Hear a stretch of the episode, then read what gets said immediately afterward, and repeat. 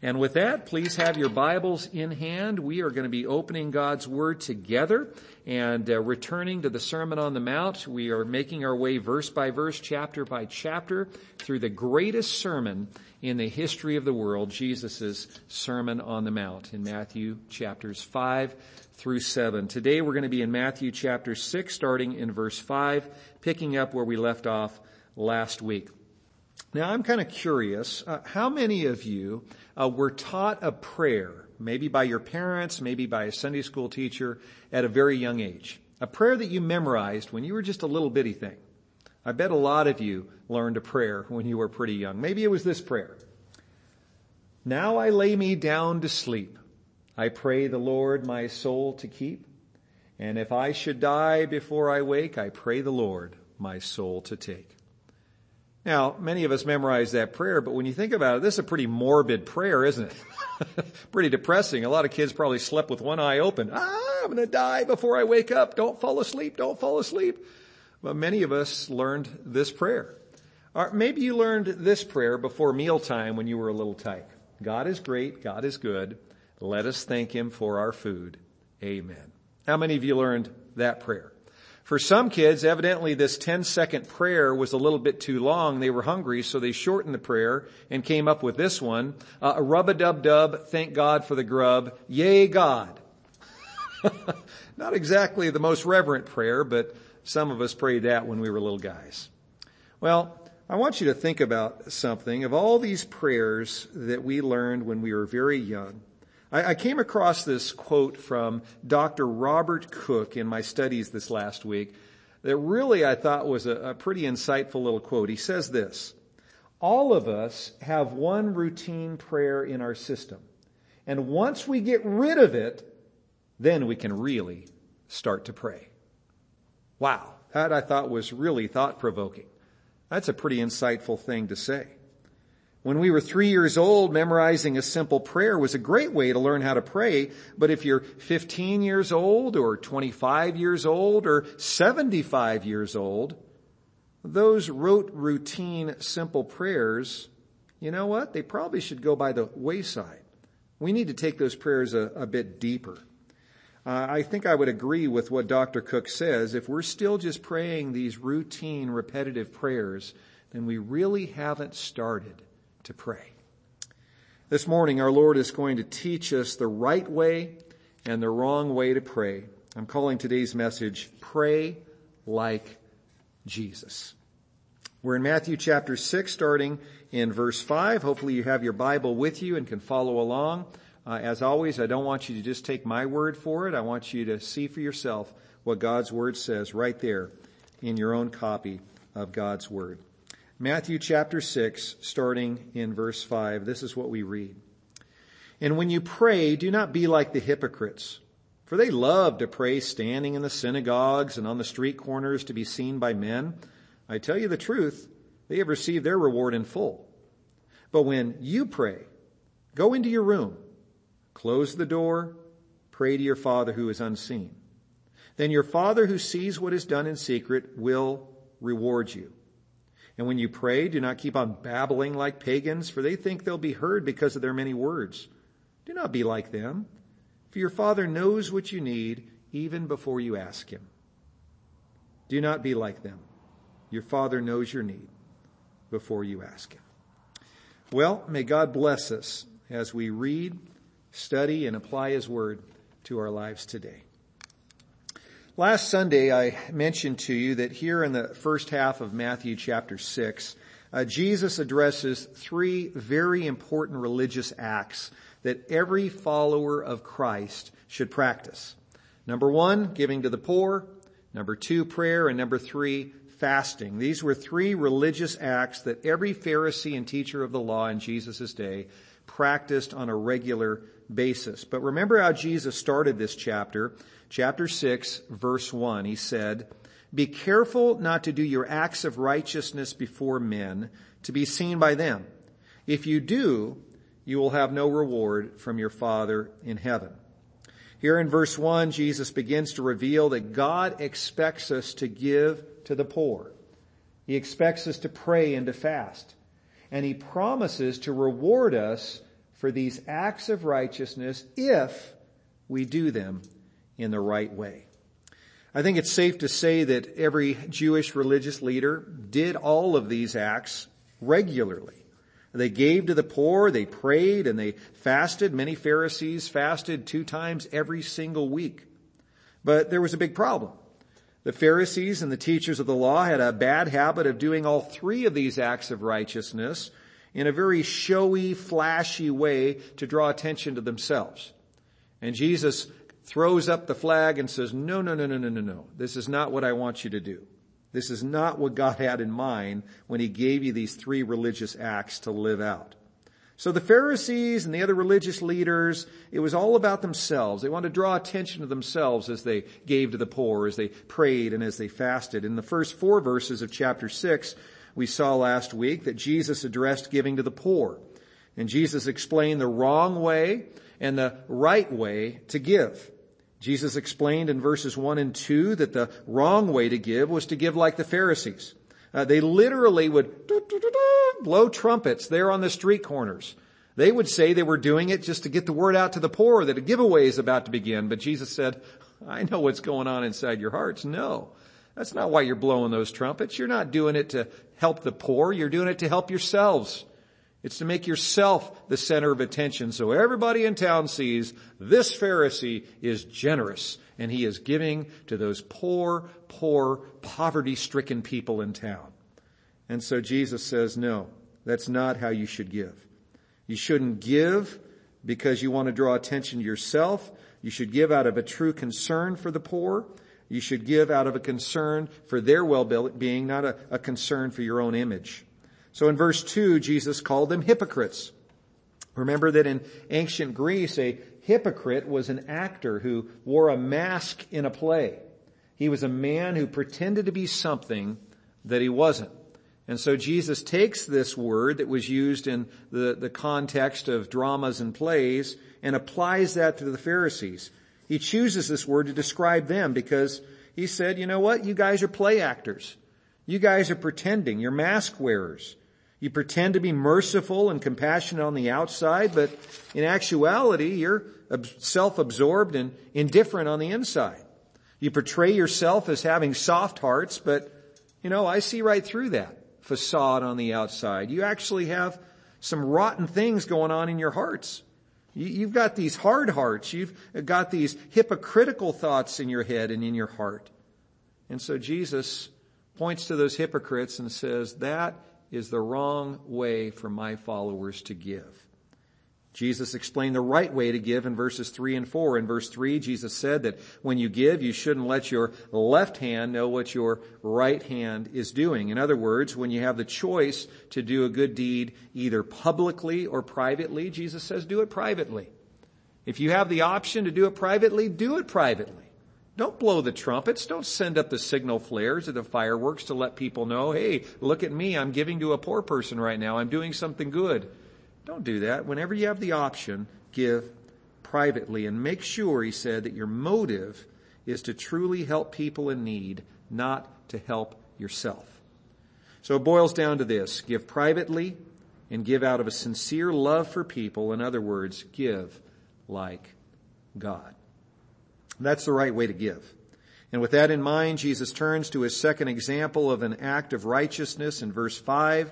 He devotes much more time to this second example than he does to either the first or the third examples. Jesus spent just four verses tackling that first example on giving to the poor. Uh, later on, after dealing with prayer, he's going to tackle that third example of fasting. Jesus will spend only three verses on that in verses 16 through 18. But Jesus will spend a whopping 11 verses on this second example, the example of prayer. And because prayer is so important, Jesus spends more time addressing it. Of all the acts of righteousness, Jesus believed that prayer was one of the most important. And he also saw that prayer was being misunderstood and abused by many who claimed to follow God.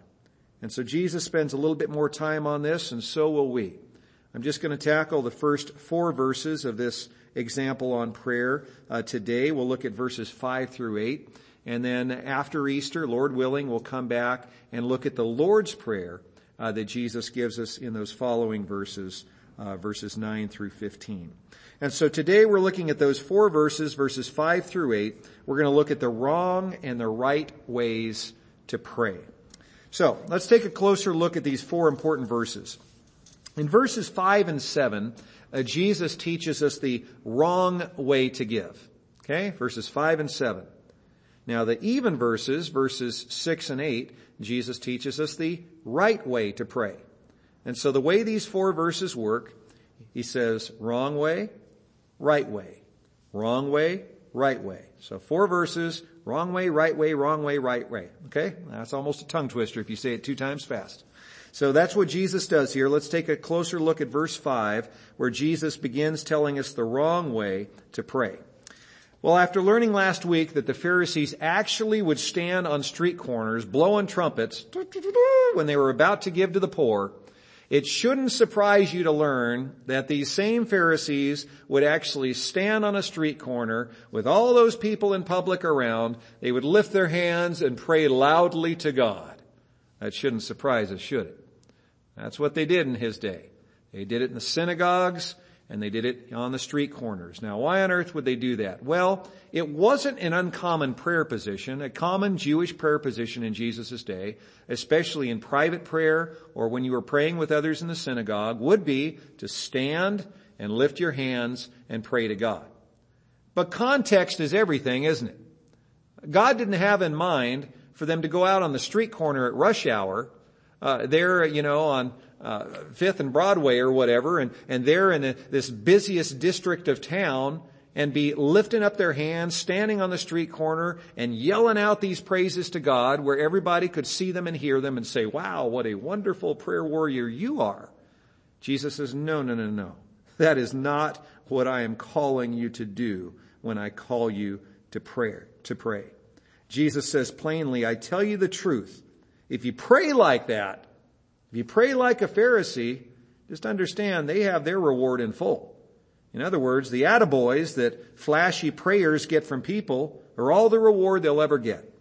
They won't receive any reward from God. Now, like we did last Sunday, let me give you a couple different translations. One translation, other than the NIV we just read, and then one paraphrase. I love how the New Living Translation translates this first verse, verse 5. It says, when you pray, don't be like the hypocrites who love to pray publicly on street corners and in the synagogues where everyone can see them. I tell you the truth, that is all the reward they will ever get. Now catch this paraphrase of verse 5 from the message. And when you come before God, don't turn that into a theatrical production either. the message said a similar thing with that first example on giving to the poor. It says, don't make that a theatrical production either. All these people making a regular show out of their prayers, hoping for 15 minutes of fame, do you think God sits in a box seat? That's a clever way to paraphrase what Jesus is saying there. So, Jesus asks some important questions, doesn't he? What is the wrong way to pray? Well, I think it boils down to this. The wrong way to pray is to pray in a way that makes you the center of attention. That's the wrong way to pray. If you're praying to make you the center of attention, that is wrong. Jesus says, that's not how I want you to pray. And in verse 6, Jesus explains the right way to pray. Once again, I'll give you what the New Living Translation says about this next verse, verse 6, and then the paraphrase in the message. New Living Translation first. But when you pray, go away by yourself. Shut the door behind you and pray to your Father in private then your Father who sees everything will reward you. That's pretty good, isn't it? Now the paraphrase from the message of verse 6. Here's what I want you to do. Find a quiet, secluded place so you won't be tempted to role play before God. Just be there as simply and honestly as you can manage. The focus will shift from you to God and you will begin to sense His grace. That's pretty well said. So what is the right way to pray? I think it boils down to this. The right way to pray is to pray discreetly and privately. motivated by a heartfelt desire to spend quality time with your Father in heaven. In other words, pray like Jesus. Would you say that with me? Pray like Jesus. If you're there in the room with someone else, tell them, pray like Jesus. Sometimes we forget that when Jesus spoke of God as our Father, He was actually sharing something that was quite revolutionary. In Jesus' day, the Pharisees and teachers of the law and the rabbis, they would commonly refer to our Creator as God, as Lord. They would call Him Creator at times. But they didn't hardly ever refer to Him as Father. It just didn't, for whatever reason, seem right to them. And so Jesus comes onto the scene and during his ministry, time and time and time again, he keeps referring to God as our Father, my Father your father. And it was really a, a revolutionary thing that Jesus does here. So Jesus calls God Father over and over again to emphasize the reality that God desires a personal relationship with each and every one of us. He really does. He's not cold and distant. He is a very personal God. He is loving and is closer to us than we could even be to each other. And this term father communicates that so beautifully. God is so close to us and he wants to draw even closer. Jesus sets an example for us of how to talk to our Father in heaven. Because throughout his ministry, he demonstrated he would talk to God throughout the day, every day. Now Jesus is, is not just saying that all of our prayers should be private when he tells us here to go to our prayer closet, to go to an inner room and, and, and pray to him just one on one. He's not saying to scrap all public prayers. Not at all. God wants us and Jesus wants us to pray with other Christians at church. He wants us to pray with others uh, when they're sick, and and uh, in James it says to call the elders to go to someone's sick bed and pray over them together. He calls us to intercede in prayer for each other. He calls us to pray for individuals when they want to accept Christ as Lord and Savior. And when someone at City Hall contacts me and asks me to come and, and pray an invocation at the start of the, the City Council meeting, you better believe I go and pray if I can possibly make it. I want to be there and pray, even though possibly half the people in the room don't even claim Christ as Savior. Absolutely, He wants us to pray publicly. But make no mistake about it. Jesus prayed in public, but the lifeblood of his prayer life was his private prayer. His private time with God, just one on one. That was the lifeblood of his prayer life. I want you to listen to what we read in Mark chapter 1 verse 35. It says, very early in the morning, while it was still dark, Jesus got up, left the house, and went off to a solitary place where he prayed. The next couple verses make it clear his disciples wake up and they're looking around. Where'd Jesus go? Well, Jesus was long gone. Long before they woke up, while they were still sawing logs, he goes out to a solitary place to spend alone time praying to God. What about Luke 5 verse 16? It says Jesus often withdrew to lonely places and prayed. If you really want to get to know the prayer life of Jesus, read through the Gospel of Luke. Luke, more than any of the other three Gospel writers, shines the spotlight on Jesus' prayer life. And you go through the book of Luke, which I've done several times, identifying when it was that Jesus prayed. I was blown away at the pivotal times in Jesus' life when we find him praying alone. Remember, Jesus prayed for 40 days and 40 nights before he began his public ministry. He was out there in the wilderness, just him and God. The devil came a few times to tempt him, but it was just Jesus and God for 40 days and 40 nights. He prayed himself up, spent 40 days with God, alone time before he started his ministry. Do you remember that before Jesus chose the 12 uh, disciples, he prayed all night long. He stayed up all night and prayed all night long before he chose the 12 disciples. When Jesus was on the Mount of Transfiguration and appeared in glorified form with Elijah and with Moses, remember what Jesus did? He prayed right before that transfiguration moment. He was praying on the mountain. When Jesus was in the Garden of Gethsemane, right before he was arrested, he was praying. He prayed with his disciples, but he also prayed by himself. When Jesus was on the cross, you remember the first thing he said when he was hanging on the cross? Father, forgive them for they do not know what they're doing. The first thing he said from the cross was a prayer. At these pivotal times in Jesus' ministry, he was praying, spending that one-on-one alone time with God. I think Jesus is sure trying to tell us something. His private prayer life was the lifeblood of his public ministry. He prayed discreetly and privately, and he was motivated by a heartfelt desire to spend quality time with his Father in heaven. There's no doubt about it. Quite often Jesus prayed publicly in the presence of other people. On a few occasions, he even prayed in the presence of thousands of people.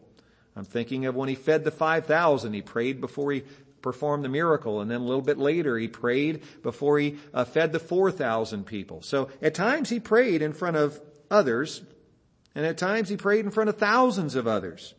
But his public prayers never drew attention to himself. They drew attention to his Father in heaven. And Jesus' public prayers weren't the lifeblood of his prayer life. His private prayers were. And it should be the exact same thing with you and me. Our private prayers should be the lifeblood of our public prayers. I like how William Barclay says it and pay attention to these words because I think they're, they're pretty hard hitting and so true. Barclay writes, we must pray in secret before we pray in public. It is not wrong to pray in public in the assembly. We find evidence of that in 1 Timothy 2:1. Or even when blessing food, John 6 verse 11 or seeking God's help, John 11 verses 41 and 42. But it is wrong to pray in public if we are not in the habit of praying in private. Observers may think that we are practicing prayer when we are not. And this is hypocrisy. So please, if I ever ask you to pray publicly, you know, be honest enough to pull me aside and say, you know, Pastor, I'm not praying at all privately. I probably need to take a pass on this one. Our praying privately is the lifeblood that leads to us being able to effectively pray publicly. And if we're not praying privately, it is rather hypocritical to start praying with others publicly, with them assuming that that is just springing forth from our private prayer life, which in that case doesn't even exist if we're not praying privately. It's an important food for thought from William Barclay there. Well, in verses 7 and 8, Jesus continues his explanation of the wrong and the right ways to pray. Verse 7, we looked at it a few minutes ago in the NIV. Let me share with you how the New Living Translation translates verse 7. It says this, when you pray, don't babble on as the Gentiles do. On and on. They think their prayers are answered merely by repeating their words again and again and again. I've read that in Jesus' day, pagan worshippers uh, had some strange ways of praying. Uh, pagan worshippers oftentimes in these other religions in Jesus' day would literally stand and, and just break into these unintelligible words and phrases. This, they were poppycock words that just didn't even make sense. And they would just rattle on and on and on, and then they would repeat it over and over and over like a mantra. And so this was very common. You might equate it to our modern day word abracadabra. Okay, abracadabra, look it up in the dictionary. What does it mean? It really doesn't mean anything. It's, it's a nonsensical word. It's, it's nonsense that's uh, spoken by uh, rookie magicians to make people think that they actually are, know what they're doing. And they don't. It's just, you know, a word that rookies use. You will not go and, uh, to Las Vegas and see David Copperfield uh, use the word abracadabra. That guy knows what he's doing. it's a word that pretenders use when they want people to think that they're a legit magician. And it was kind of like that with prayer. In Jesus' day, some pagan worshippers would just rattle on and on and on. And uh, the Jewish worshippers at times picked up on that and some of them began rattling on and on and on. Yeah, they were praying to God kind of, but it was really nonsensical. It didn't really make any sense. So Jesus says many hypocrites' prayers are like those pagan prayers. Their prayers are full of words and some of their words sound really impressive, but their prayers are meaningless because they're not really talking to God. They claim to be talking to God, but they're actually just putting on a, a dog and pony show for people. They're just babbling is what Jesus says here. Do you know what one of the world's worst babbling prayers is? One of the world's worst babbling prayers. It's a prayer, I'll give you a hint. It's a prayer that is prayed every single day by hundreds of millions of people around the world who claim to be Christians. It's the prayer that goes like this. Hail Mary, full of grace, the Lord is with thee. Blessed art thou amongst women, and blessed is the fruit of thy womb, Jesus. Holy Mary, Mother of God, pray for us sinners now and at the hour of our death. Amen. Every single day, tens of millions of people who claim to be Christians pray this prayer over and over again. Have you ever had the misfortune of attending a Catholic funeral? When you go to a Catholic funeral and they pray the full rosary, which is commonplace at a Catholic funeral, the audience, those that are Catholic, will pray this Hail Mary prayer as part of the rosary, rosary 53 times. They pray it 53 times. They pray it over and over and over and over again. And Jesus says, no, for starters, it's not even a real prayer. Because praying to Mary is not prayer at all. We as non-Catholics realize this. Praying to Mary is no more effective than praying to the apostle Paul, uh, the apostle Peter, or Ronald McDonald for that matter. It would be just as effective for me to pray to Ronald McDonald as it would be for me to pray to Mary. She is not God, and so you can't pray to the woman. It's meaningless. Some of those words sound good because the first half of that Hail Mary prayer is pulled out of the King James translation from Luke when that Mary, when that angel announces to Mary that she is going to give birth to the Christ child. And so it, parts of it ring true with scripture and, and parts of it has some truth in it, but she's not the mother of God. And so, so many well-meaning Catholics babble on and on and on this nonsensical prayer that is absolutely meaningless. And it's sad, isn't it? It's sad. Their eyes haven't been opened to the truth. That it's but by Jesus Christ, not by Mary, that salvation comes. It's but by Jesus Christ, not Mary, that we gain access to God the Father. And so they babble on and on. What's my point? My point is, I'm pointing out to a predominantly Protestant audience that does not ever pray this prayer, this Hail Mary prayer. I'm giving you an extreme example, and now I want us to look at examples that hit a little closer to home. Now you probably don't babble on and on this Hail Mary prayer. If you do, I hope you'll stop because it's pointless. It's a waste of time. But do you pray prayers that have some of the same mistakes in them that the Hail Mary prayer does? Uh, do you pray, pray, prayers like this uh, before lunch on Sunday? Uh, Dear God, uh, bless this food that we are about to receive to the nourishment of our bodies. In Jesus' name, amen. And then the next day, the same prayer. Monday before lunch. Dear God, thank you for this day. Uh, help us to get a good night's sleep. And oh, let's go back to that first prayer.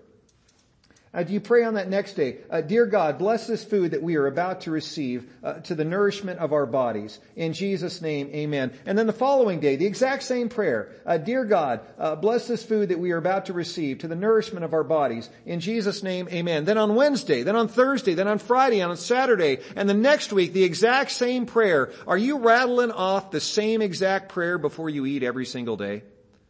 If so, we're making some of the same mistakes that the Catholics are making, repeating the same tired old prayer every single day. How about a prayer before you go to bed? Does it sound something like this? Dear God, thank you for this day. Help us to get a good night's sleep and wake up, wake us up refreshed in the morning. Forgive us for our sins. In Jesus name, amen. And then the next day before you go to bed, dear God, thank you for this day. Help us to get a good night's sleep and wake us up refreshed in the morning. Forgive us for our sins. And then the day after that, dear God, thank you for this day. Help us to have a good night's sleep and wake up refreshed in the morning. Forgive us for our sins. In Jesus name, amen. And if I said this another hundred times, you would probably be ready to cut off this broadcast. Why? Because it's a tired old prayer and you're tired of hearing it. So why on earth do we pray the same tired old prayers to God every day? Why would He be any more interested in hearing tired old prayers than you are? You know, imagine husbands. Imagine if you said the exact same boring old lines to your wife every single day and nothing more. How was your day today, honey? That's great. That's nice. I love you. Good night. How was your day today? That's great. That's good. I love you. Good night. How was your day today, honey? That's great. That's good. I love you. Good night. Can you imagine how wonderful your marriage would be? If you said those exact same words every single day to your wife, your marriage would be in trouble, wouldn't it? What about ladies if you said to your kids every day, how was school today? Oh, that's nice. Go to bed.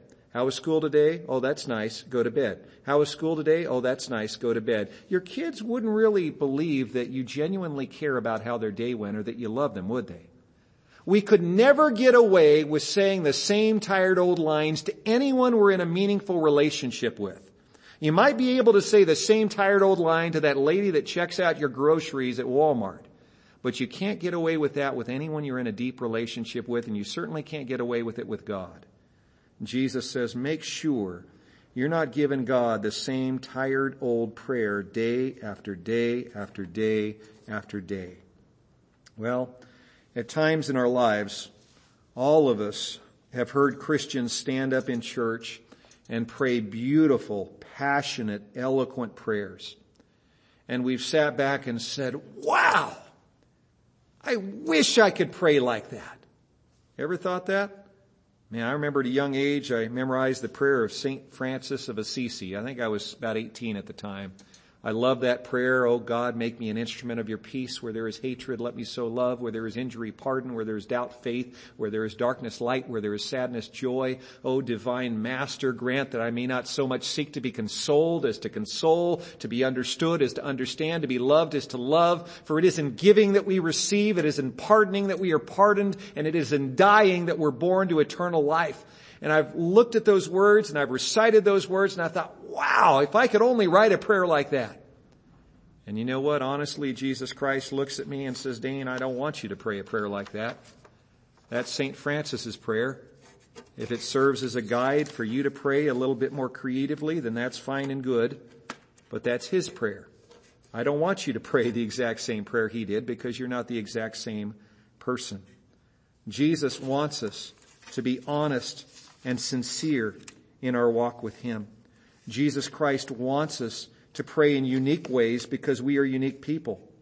I, I jotted this down in my notes. I, I feel like Jesus turns to us and says, I don't want you to pray like that person you heard in church that prayed so eloquently and you wanted to be able to pray just like they did. I feel like Jesus is saying, uh, you don't want to pray like that. I don't want you to pray like that. Some of those prayers you've heard were nothing but babbling to me. Eloquent for sure, but meaningless because they were spoken to impress people, uh, not to connect with me. And other prayers you've heard where you've sat back and said, wow, that was amazing. I wish I could pray like that. Some of those prayers that Christians have prayed have been sincere. They have been heartfelt and have glorified God, but I don't want you to parrot those prayers either because you are a unique child of mine. Our relationship is special, so your prayers to your Father in heaven should be special. They shouldn't sound like everyone else's prayers. I don't want you to worry about how you look. I don't want you to worry about using all the right words. You say, well, I don't pray very well. I stumble over my words. I don't care. I just want you to speak to me.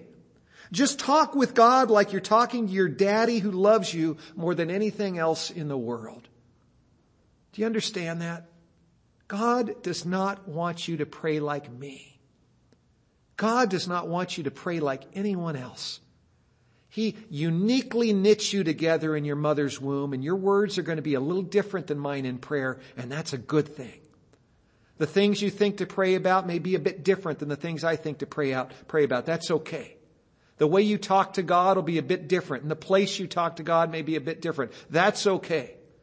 Jesus says, you come to me just as you are, and let's have a conversation with the Father. Notice what Jesus says in verse 8. Do not be like them, those pagans, for your Father knows what you need before you even ask Him. Notice how personal Jesus makes prayer here. Your Father knows what you need before you even ask Him. What is the takeaway from this statement? I believe the takeaway is this. God is waiting for you in your secret place. He knows what you need and he is waiting for you to bring that need to him. He knows what's on your mind and heart and he's ready for you to bring what's on your mind and heart to him. He wants you to open up to him. He knows it already, but he wants you to open up to him freely. He wants to hear you praise him for what he has uniquely been in your life. He wants you to thank him for the unique things he's done in your life. And he wants to share his heart and thoughts with you as well. God is waiting for you in your secret place. For some of you, it may be in your favorite chair in your family room. That's one of my secret places with God. My other, you know what? I'm not going to tell you my other one between me and God. But we all have our secret place. For you, maybe it is at your favorite chair in your family room. Maybe it's at a desk in your bedroom with the door closed. Maybe it's on your back patio in a rocker chair. I don't know. It may be inside, it may be outside, but let me ask you, where's your secret place where you go to spend one-on-one time with God? God says, I want to meet with you regularly. I want to meet with you daily. Your time with God is that secret, in that secret place will be the lifeblood of your faith and service to Christ. It's time for you to get back to spending quality time with God every day, one on one, just the two of you. God is waiting for you in your secret place. Will you go and meet with Him this week? And may I give you this challenge on this holy week when we celebrate Jesus' triumphal entry and we celebrate Jesus coming into Jerusalem and preaching His final sermons and eventually being betrayed by Judas Iscariot, having that last supper with his disciples, sweating like drops of blood in the Garden of Gethsemane because of the stress that was upon him and being arrested and beaten and hung on a cross and eventually raising from the dead three days later.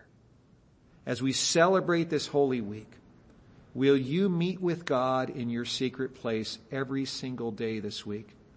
What better week to do it than this week? Let me give you this seven day challenge. Every day this week, beginning today, meet in that secret place with God. Open up to Him, speak to Him, and let Him speak to you right from His Word. Meet with Him in that secret place. Let's pray. Heavenly Father, we come to you in Jesus' name. Thank you, Jesus, for raising the bar yet again. And Lord, we may not be lifting up Hail Mary rosary prayers, but Lord, some of our prayers are just as tired and meaningless. Forgive us. Forgive us for rushing through a quick prayer because we're hungry and we want to eat. Forgive us for rushing through a quick prayer before bed because we're tired and we want to go to sleep. I pray, Lord, that we would give you time each day this week. That we would meet with you in our secret place. And if for anyone, anyone who's hearing my voice, oh God, that doesn't have a secret place, would you help reveal that to them even today? A place where they can get away from the distractions, get away from the noise, and just meet with you.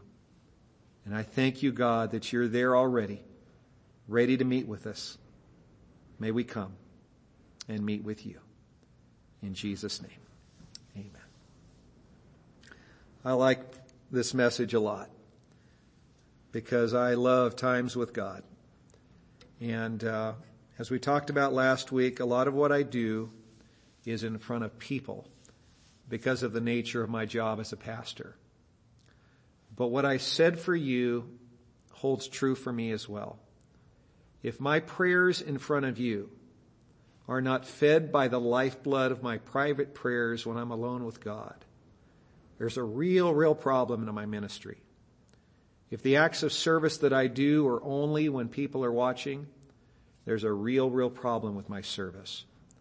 It's critical for me and it's critical for you to maintain that lifeblood of our faith and our service and our prayer and our fasting and everything else we do as Christians.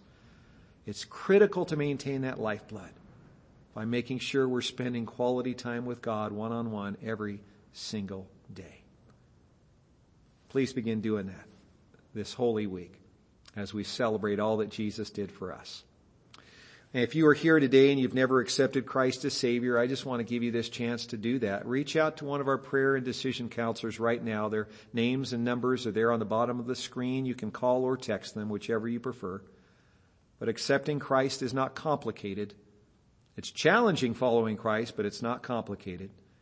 Jesus wants you to A, admit that you are a sinner. B, believe that Jesus died on the cross for your sins. And C, choose to follow him as your Savior and Lord beginning today. If you're ready to put him on the driver's seat of your life and follow him from this point forward, he's ready for you. Please reach out to one of our prayer counselors. They'd love to talk to you about starting that walk with Jesus Christ. And we'd love to talk with you about setting up a time when you can be baptized in obedience to Christ's command. With that, it's time to take communion for those of you who are baptized believers and followers of Christ. Hopefully you have your bread and juice ready. It's a wonderful thing to be able to remember what Jesus did and at the same time to proclaim not only what he's doing in my life today, but proclaim what he's going to do someday when he comes back to set up his kingdom on earth and right all the wrongs and have us in a, a place that is true paradise. It's going to be awesome when Jesus comes back. And so communion looks back, it looks to the present, and looks to the future. So let's take together, search your hearts, make sure you're not taking in an unworthy manner. Make sure that you're confessing any sin that you know about to God, asking Christ to forgive you. And if you are, I invite you to take with me the bread. Jesus' body was broken for us. He said, take of the bread, do it in remembrance of me. And similarly, he took that juice, that wine, and he said, this represents my blood poured out for the forgiveness of sins. Do this in remembrance of me. Lord Jesus, please forgive me. Please forgive us. Thank you so much for dying on the cross for our sins 2,000 years ago on Good Friday. Thank you, Jesus, for enduring all of that excruciating pain for us. And thank you for conquering death on Easter. And thank you, Lord Jesus, for ascending to the Father's right hand. Thank you for your promise that you'll come back one day to take us to be with you and then set up your kingdom here on earth. Thank you, Lord, for that promise. We can't wait. But in the meantime, I pray that you would find us faithful in Jesus' name. Amen. We're going to conclude our service with one final song of praise as you continue with that spirit of prayer and meditation. I encourage you to lift up your voices in praise with us. God bless you. Hope to see you on Good Friday in just five days and hope to see you next Sunday for Resurrection Sunday. God bless you.